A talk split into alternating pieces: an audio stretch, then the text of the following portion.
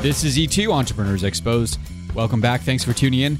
If you enjoy the show, you can now become a supporter. The whole thing takes about a minute. If you're interested in doing that, go to glow.fm slash E2.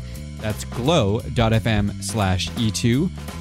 This episode is sponsored by RBC for Canada's on the go entrepreneurs. RBC has just launched its latest solution to help make managing and running a business that much easier. Through RBC's remote account open experience, Canadian business owners can now open an RBC deposit account from anywhere at any time, ensuring that you can spend less time on administrative tasks and more on what really matters growing your business. To open an RBC deposit account remotely or learn more about solutions that go beyond banking to support your business, call your RBC advisor or contact the RBC Advice Center at 1 800 Royal 20. In this episode, we chat all things cryptocurrency with CEO of Ether Capital, Brian Mosoff. We get Brian's take on the recent bull run in the space and the run up in value of both Ethereum and Bitcoin. Conversely, we do talk about past bear markets and what Brian's take is on those. We chat about Bitcoin and Ethereum as safe haven assets. We also discuss the role of major exchanges like the TSX and NYSE, access points where the average person can invest in this crazy world, and much, much more. And with that intro out of the way, let's get right to the show. Here is my great conversation with Ether Capital's Brian Mosoff.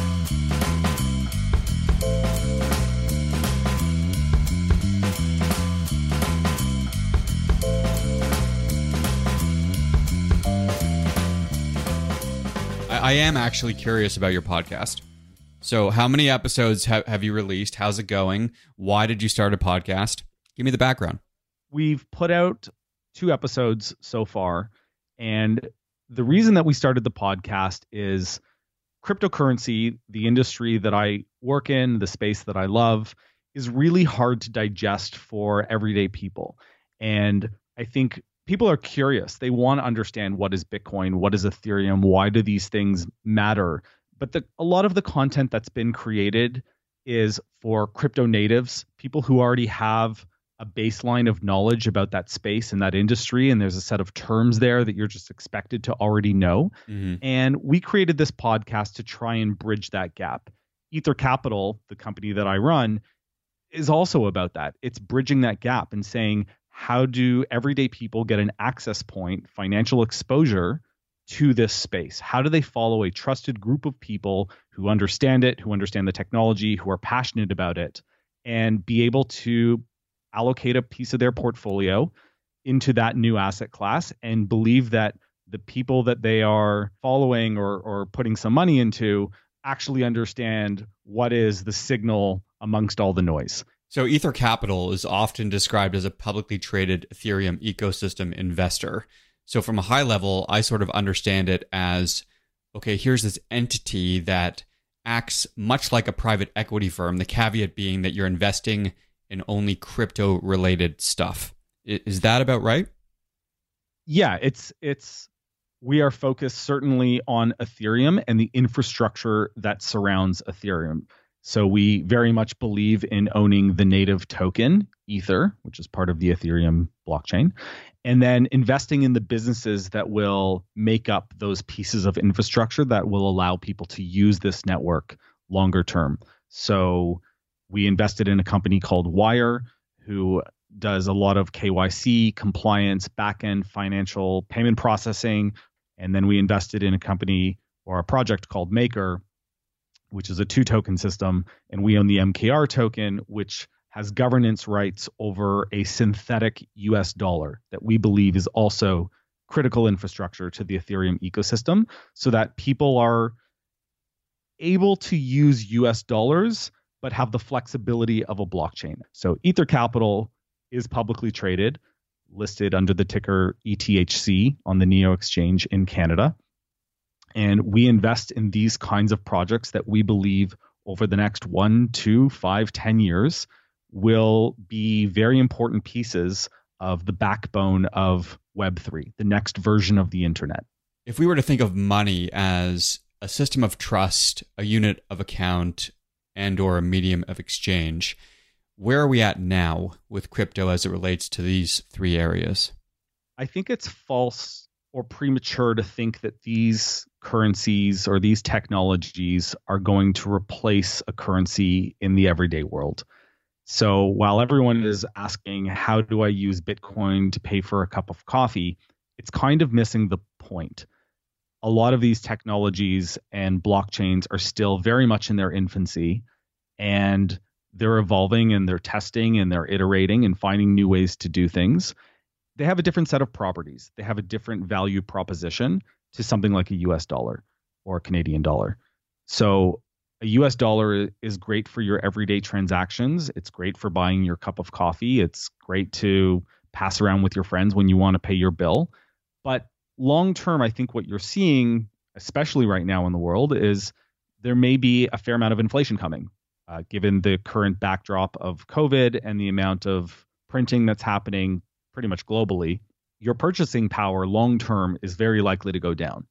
And so, one unique property of Bitcoin or Ethereum is that there is a finite supply of these new assets. Whether you agree with those algorithms or not, it's kind of irrelevant because the point is that no one party, no government, no central authority can change the issuance. And that's really powerful. If you think about what dollars globally, what money exists in that same kind of framework, there's not a lot. I mean, even gold, I think, gets extracted out of the ground at roughly one or two percent per year.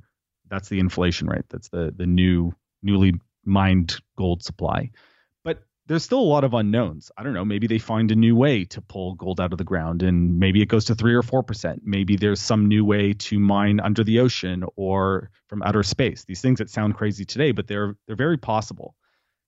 Bitcoin introduced that idea of hard money and said we can have an algorithm where instead of it being a group of people in a boardroom at the Federal Reserve coming up with what the issuance should be, here it's baked into the code and everyone can see that code and agree on the state of that system at any point in time, and no one has the single ability to change it. If I asked you how many US dollars will be in circulation in five years, no one has any idea. And so, while, yeah, you can, you know, in quotes, um, print an unlimited amount of money, your users, your citizens, are going to find a way to hedge it. They're going to dump those dollars and they're going to hold another government's currency, or they're going to go buy gold, or they're going to stick it in real estate or equities. They're going to do anything to hedge the inflation. And I think you're seeing that right now. The reason that the stock market's at the all time at an all time high, and it feels like there's this huge disconnect between, you know, the real world economy when you walk on the streets and everything's closed for business, but then all these stocks are at all time highs. How is that possible? What's possible because everyone wants to hedge the inflation. They can't hold the dollars. So let me ask you about asset asset classes. Um, maybe this is a, a natural transition um, into this topic, but historically, I mean, at least on the surface, it sort of seems like Bitcoin and cryptocurrency in general has been somewhat of a speculative market. But just listening to you, now we're talking about it as kind of a safe haven asset similar to gold, as you've mentioned, maybe UST bills, whatever. So, is that how you would categorize this world right now amidst a, a broader portfolio of investments? Is it a safe haven asset? I think it's a piece of everyone, or it should be a piece of everyone's portfolio. Whether it works out or not will remain to be seen. I think it will. I think it's important to put into context that government issued currencies so far there's not been one in history that has ever worked long term. So the US dollar is under 100 years old in its current form. Remember, US dollars used to be backed by gold, and then they left the gold standard. I think Nixon in 71 took it off the gold standard. And so these are all experiments. Now, there's social consensus around how US dollars work and and what they're valued at and and that they're accepted. And so people are more comfortable holding US dollars. I don't think people consider US dollars an asset class, even though in a way it is, but people are comfortable with it. Bitcoin is in transition from being this theoretical store of value to gaining the social consensus where people are comfortable holding some piece of their portfolio in that asset class. The hedge part of your pie typically has been gold, right? When there's a lot of inflation, people get worried and so they say, well, what what is there something? What is the asset that the government can't control that can't easily be confiscated? Although there's a whole bunch of asterisks that you can put around that, but gold has acted as that sliver of the pie. Other precious metals. Um, Bitcoin has had that value proposition since its inception, but I don't know that it had buy-in from the wider society until more or less now. And you're seeing companies like MicroStrategy who moved a few hundred million dollars into Bitcoin. Last week, Square, Jack Dorsey's company, put 1% of their cash reserves into Bitcoin. And I think that these things start to normalize the process. We're talking about this in the context of asset classes in this pie, is that the last 10 to 20 years have largely been captured by some hedge assets and a lot of venture style betting. And what's interesting about Ethereum as a part of that pie is that it will capture some of that hedge. People who do want to hedge the inflation say, well, Ethereum has a lot of the properties that Bitcoin does, but it has something else, which is because it has a programmable layer to it, or the base layer is programmable, I should say, it does capture that venture bet at the same time. And the reason for that is on Bitcoin, you can't program the protocol, the base layer, to actually do anything. A lot of people were, will refer to Bitcoin as a calculator. It's very secure. It's great at adding and subtracting, but you can't ask Bitcoin to do something on your behalf. You have to ask a corporation, some middleman, some third party to do the thing for you. And Ethereum, because it does have a very flexible base layer, you can program the money itself to do something. And because of that, what you're seeing is a ton of developers and companies build on top of Ethereum. And so if there are companies who become wildly successful building on top of Ethereum, it will capture some of that value. Some of that venture bet will be pulled into that same hedge bet that you made when you purchased Ethereum. And that to me is what's really exciting about Ethereum, different than Bitcoin. The correlation between these two, though, uh, Ethereum and, and, Bitcoin, is significant, right? So just looking at the three year performance charts for Bitcoin, uh, and similarly with Ethereum, there was a big peak in value in late 2017, beginning of 2018, followed by uh, a drop and the quote unquote bear market of crypto in early 2019. But then since then, it's made a pretty steady and consistent climb back up to where we are today. Um, so, how do you explain sort of this curve over the last three years, the bottoming out in 2019, and and what do you make of the recent bull run that we've seen? So, on the first part regarding correlation, yes, they are highly correlated, and they probably will be for the foreseeable future. But at some point, you will imagine that they have very different properties. They have very different value propositions, and they will untether. When that happens, I don't know. But currently, you're comparing if people agree that Bitcoin is digital gold and kind of like a calculator, and and Ethereum is more like an operating system. Well, you you can't really compare the value propositions of these two, and at some point they should untether, and I think that they will you know you can't compare owning gold to owning facebook. These are completely different things. But we also saw in 2020 in march in the big uh, drop that was led by the opec uh, crisis correlation went to one. It didn't matter what the asset class was. So in a way what we've learned from that event was that all assets are correlated. Everything essentially comes down to what is the rate of borrowing. So the the cheaper it is to borrow money, the more people will lever long into riskier assets. And if interest rates rise, people will delever out of the risky assets. So I think that that's an important thing that everyone learned in March is that there was nowhere to hide in that drop. It didn't matter what stock you held. It didn't matter if it was blue chips in a bank. Didn't matter if it was Bitcoin or Ethereum or gold. They all moved in the exact same direction. They all went down the same day. They are all currently going up. You know, the stock market is now moving back up. So is Bitcoin. I think when you rewind time and you look at the cycles that cryptocurrency has gone through, you've seen many booms and busts. And the point is that each time the highs get higher and the lows also get higher. So there was a bull run in 2013. It was the first one that I participated in in a meaningful way when Bitcoin went from, you know, $30 all the way up to somewhere just north of I think a 1000. Then Mount Gox at the time, the largest exchange in the world that was in Japan, uh, was hacked. I can't even remember what happened. This is so many years ago, but $400 million goes missing. Oh my God, sky's falling. Price of Bitcoin falls back down. I think it touched as low as maybe just above $200. And it took a few years before in 2016, 2017, it started building back up. The narrative was getting stronger.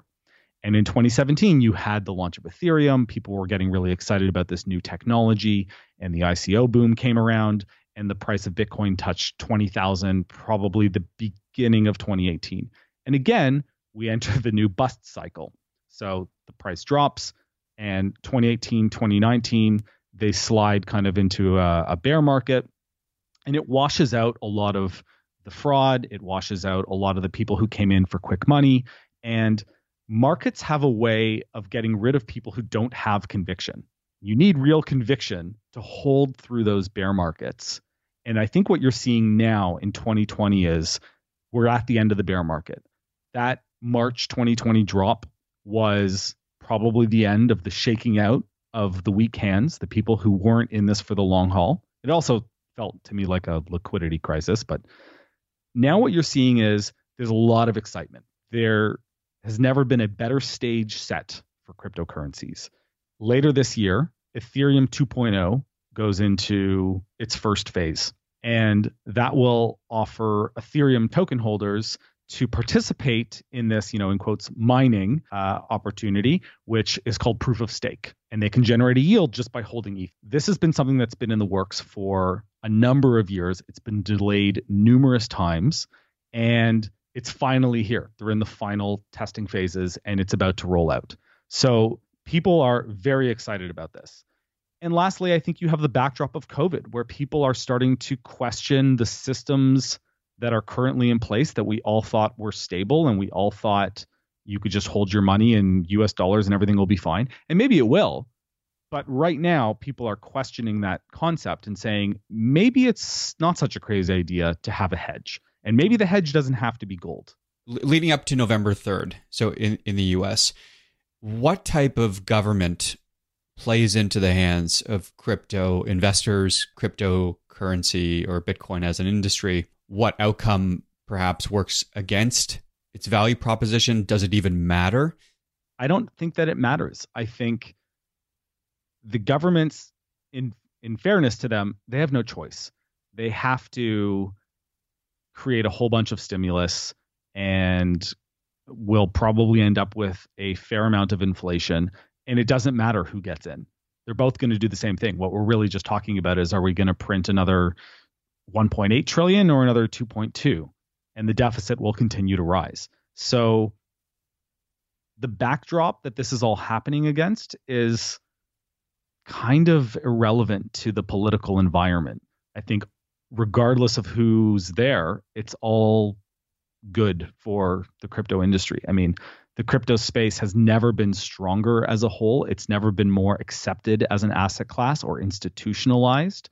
The fact that you have Fidelity and yesterday there was the chair of the CFTC coming out making a statement saying that he thinks Bitcoin's great and he compared it to email and called Ethereum, you know, the internet. The fact that you have politicians, regulators talking about this space is a huge deal. This stuff wasn't on anyone's radar in 2012 or 2013 or even 2016. People weren't really thinking about these things as having any long term merit unless you were deep in the space and living your life on Reddit, like myself. So I think all things are pointing towards, again, there is social consensus that these things are here to stay whether Bitcoin and Ethereum are the winners, shrug shoulder emoji, not sure. My answer to everyone is always yes, they are probably going to be the winners. Life is hard, but finding a really great podcast makes the days go by so much easier. Hi, my name is Blue Telusma. I'm a writer, an emotional intelligence coach, and the host of Humanize with Blue Telusma, a podcast where we believe that when you humanize everyone in the room, a great conversation is almost guaranteed. Join us every week here on Electricast as me and my guest co hosts unpack big topics and interview even bigger personalities with a sense of humor and a dash of mischief. If you're looking for a new best friend in your head, we've got you covered. Electricast. Is there a potential black swan here? And if there is, what is it? So there's two things to talk about here. The first is is something likely to unseat Bitcoin's position and Ethereum's position? And then the second is what would the black swan be where the whole thing blows up in some catastrophic way? The first part, I think it's very hard to unseat Bitcoin because Bitcoin's value proposition is that it doesn't do very much. It's a very, very, very, very, very secure store of value and that it has a finite supply you can try and duplicate it. Someone else can come out with a new proposal. What is the motivation for at this point the banks who have started to figure out custody, the crypto natives who have accepted Bitcoin, have been using Bitcoin for 10 years, have been working on the code and battle testing it? What is the incentive to switch to someone who's just copying it? And you saw this in 20 I don't know if it was 2012 or 2013 or 2011 when Litecoin came out, but there was a host of copycats who took that Bitcoin code, which was open source, and said we can duplicate it and tweak around the formula, you know, the recipe. We can make faster block times, we can have higher issuance, whatever it is. We're just going to copy it. And Peter Thiel, in his book Zero to One, which I quote probably way too often, talks about if you want to unseat a technology, you can't be an optimization of the current system. You have to be an order of magnitude better than the existing framework. And I think that that's really important to zoom out and, and appreciate because he's 100% right. You can't just take the idea of Bitcoin and duplicate it and expect people are going to run and start buying your new thing. So people tried to copy Bitcoin. There was Blackcoin, Mooncoin, Peercoin, Feathercoin. I own them all, by the way, or I did. Um, and none of them gained any traction it wasn't until Ethereum that people got really excited and said, here's something new. Here's something that is an order of magnitude different or better than what Bitcoin offers. And it seems like a small change to just say, why don't you just make that base layer functional? Put a, a big programming language at the base layer. But it was a big deal. It, it was big enough to excite and spark the imagination of a new group of developers and say, this is this is a big deal. It's not that they don't care about Bitcoin. It's just that this offers something new that's worth building a network around.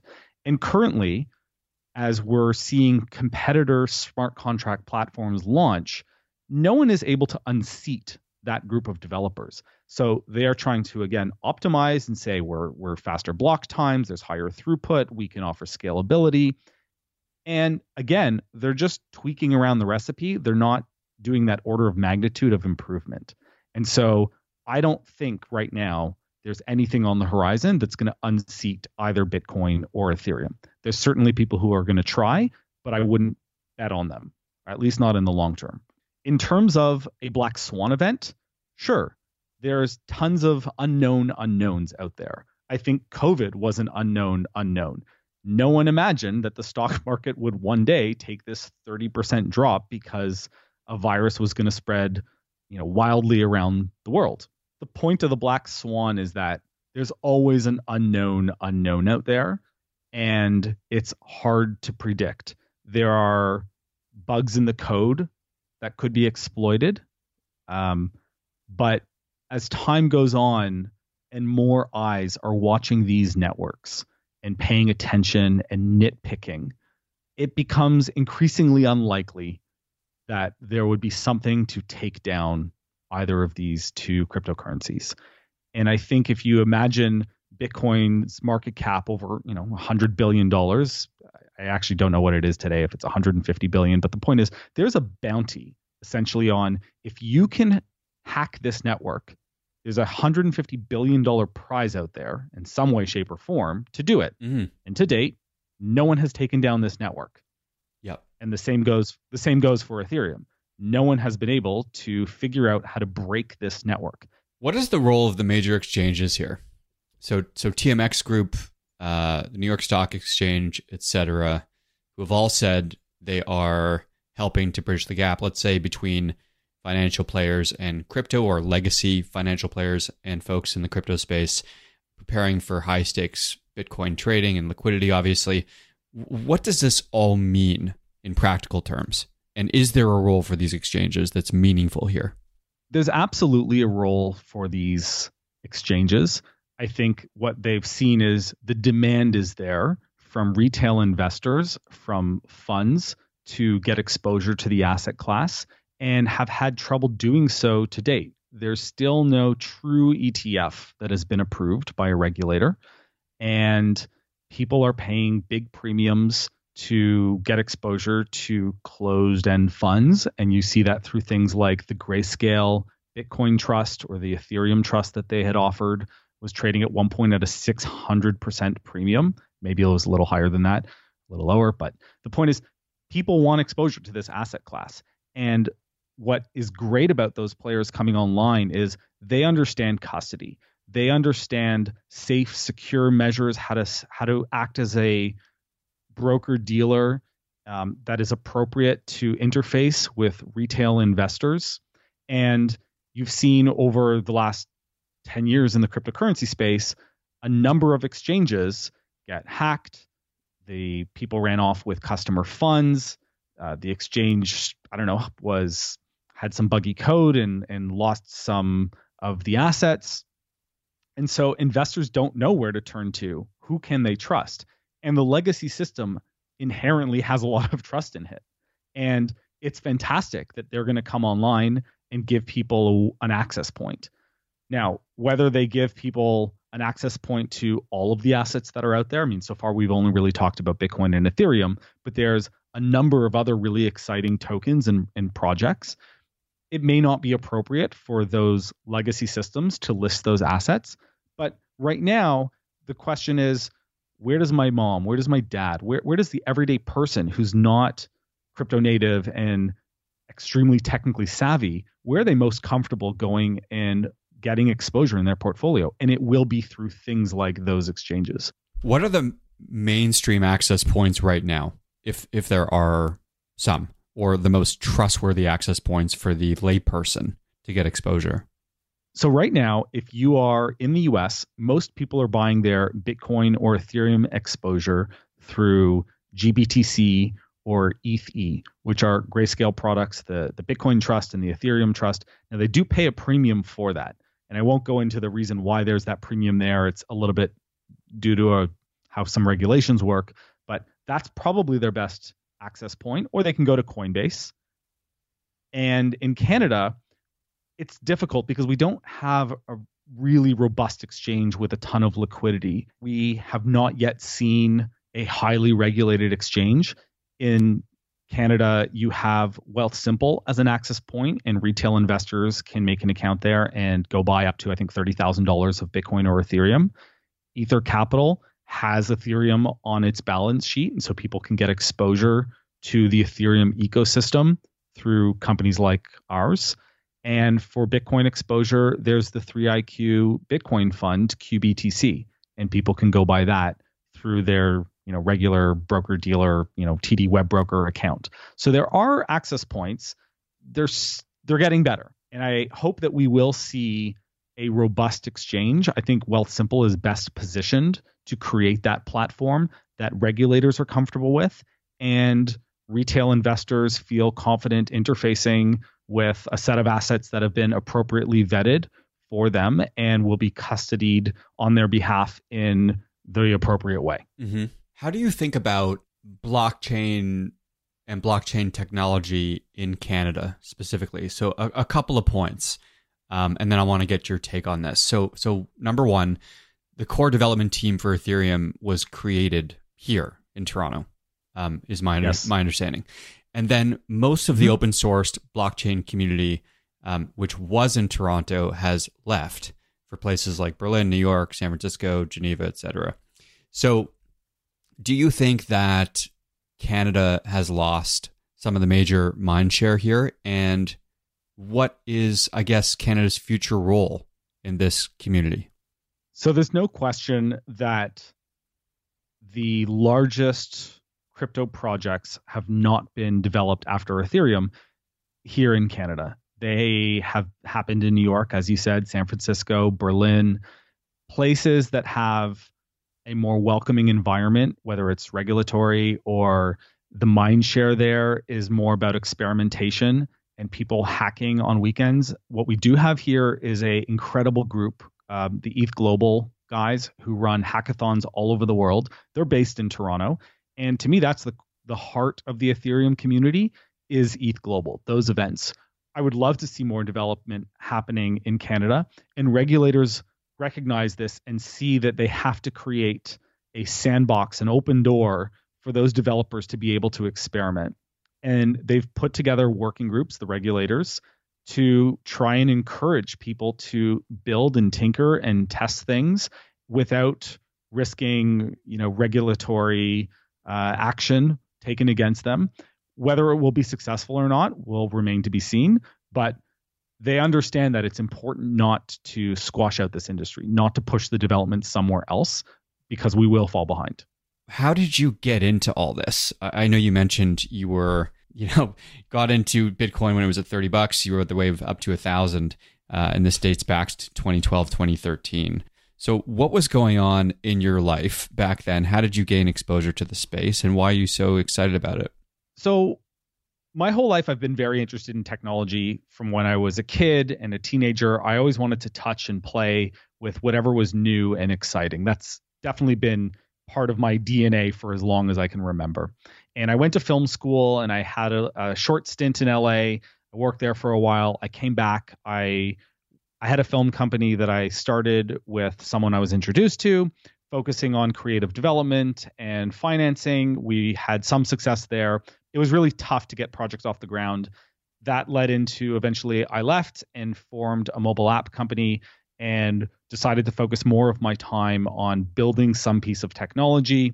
We raised about a million dollars, but weren't in control of the financing.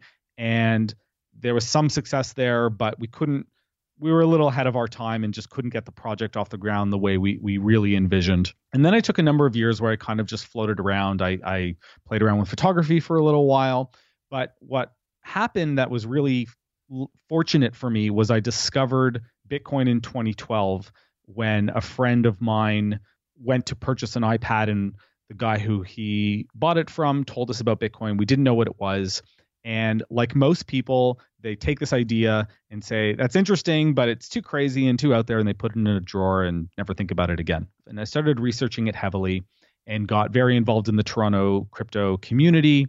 And then Ethereum comes about. And I thought that that was really fascinating for a whole host of reasons. It's flexibility and it just left your imagination to run wild what you could build on top of that kind of a platform.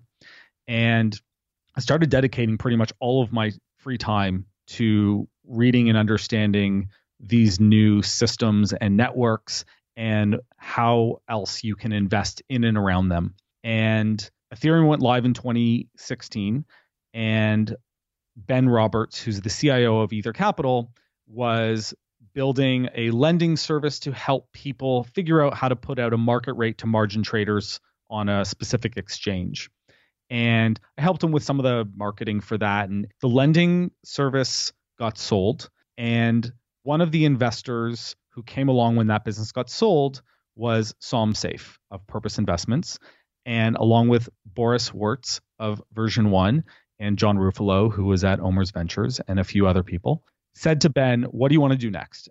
And so in early 2018, Ether Capital was formed. I wasn't involved. I, from the sidelines, would talk to Ben, who was the CIO from day one, um, about ideas and, and how they were going about their fundraising. Ether Capital didn't have someone at the helm who was crypto native, who was from the community, or who had spent years in, deep in that space, building relationships and understanding what makes everything tick at its core. And in about May or June, I had connected with Som, the executive chairman, And I think he realized that he needed someone who this was their DNA. This is what they thought about day and night. And so they realized they needed someone to come in and be the CEO of this thing that really cared about it and understood it and was it was in their blood and they were part of the community. And so I joined in July of 2018 with my CFO and president Stefan Kulikin, who had his career for 10 years. He was working in traditional banking at uh, Cormark, and we joined then.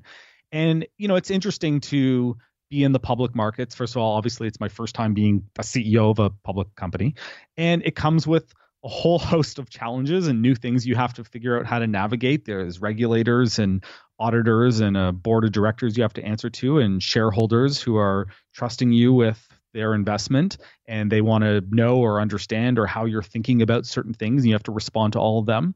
And the thing is, I don't think it matters if you've been a CEO before. I think the question is can you navigate problems that get thrown at you and think fast on your feet and have conviction in your decisions. And not all your decisions will be the right one, but you make the best choice at the time when you cross whatever road it is.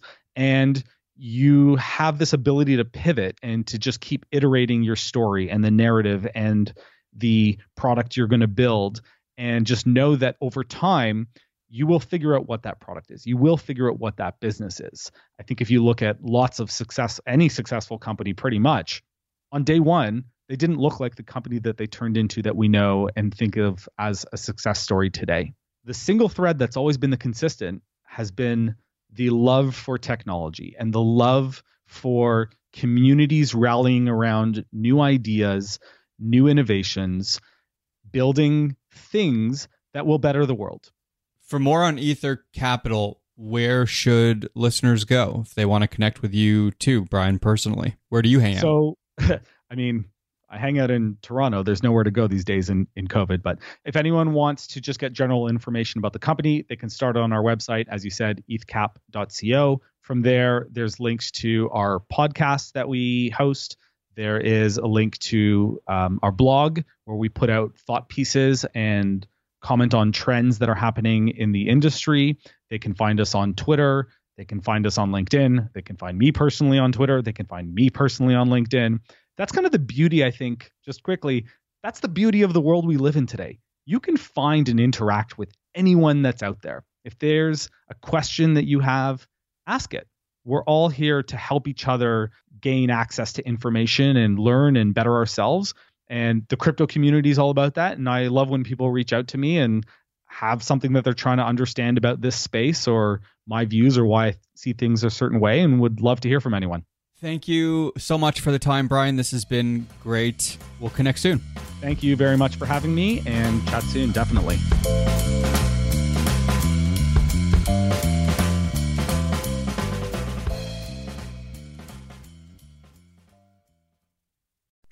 Hey, what's happening out there, everybody? This is Lawrence Ross, and I'd like to tell you a little bit about my podcast, The Lawrence Ross Show. Egomaniac. It's a two hour weekly exploration into my mind. I also do sketches, celebrity impersonations. You're out of order! And I also do song parodies. Not too shabby for a blind guy. Not only are you visually impaired, but you are geographically impaired. New episodes are released every Friday. Check it out on your favorite podcasting platform or listen to it here on Society 13 on Electricast. Hey there, fabulous souls. I'm Stephanie Baklaan. And I'm Eden Alpert. And we're the hosts of the brand new podcast, Unapologetically Fab. Get ready to join us on an amazing and real journey as we dive into life after 40 and own it. We're all about changing the narrative, leaning into who you are, and living a life by your own design. Join us as we embrace life unapologetically and redefine success. This is Unapologetically Fab, an Electricast production. See you there. Electric Electricast.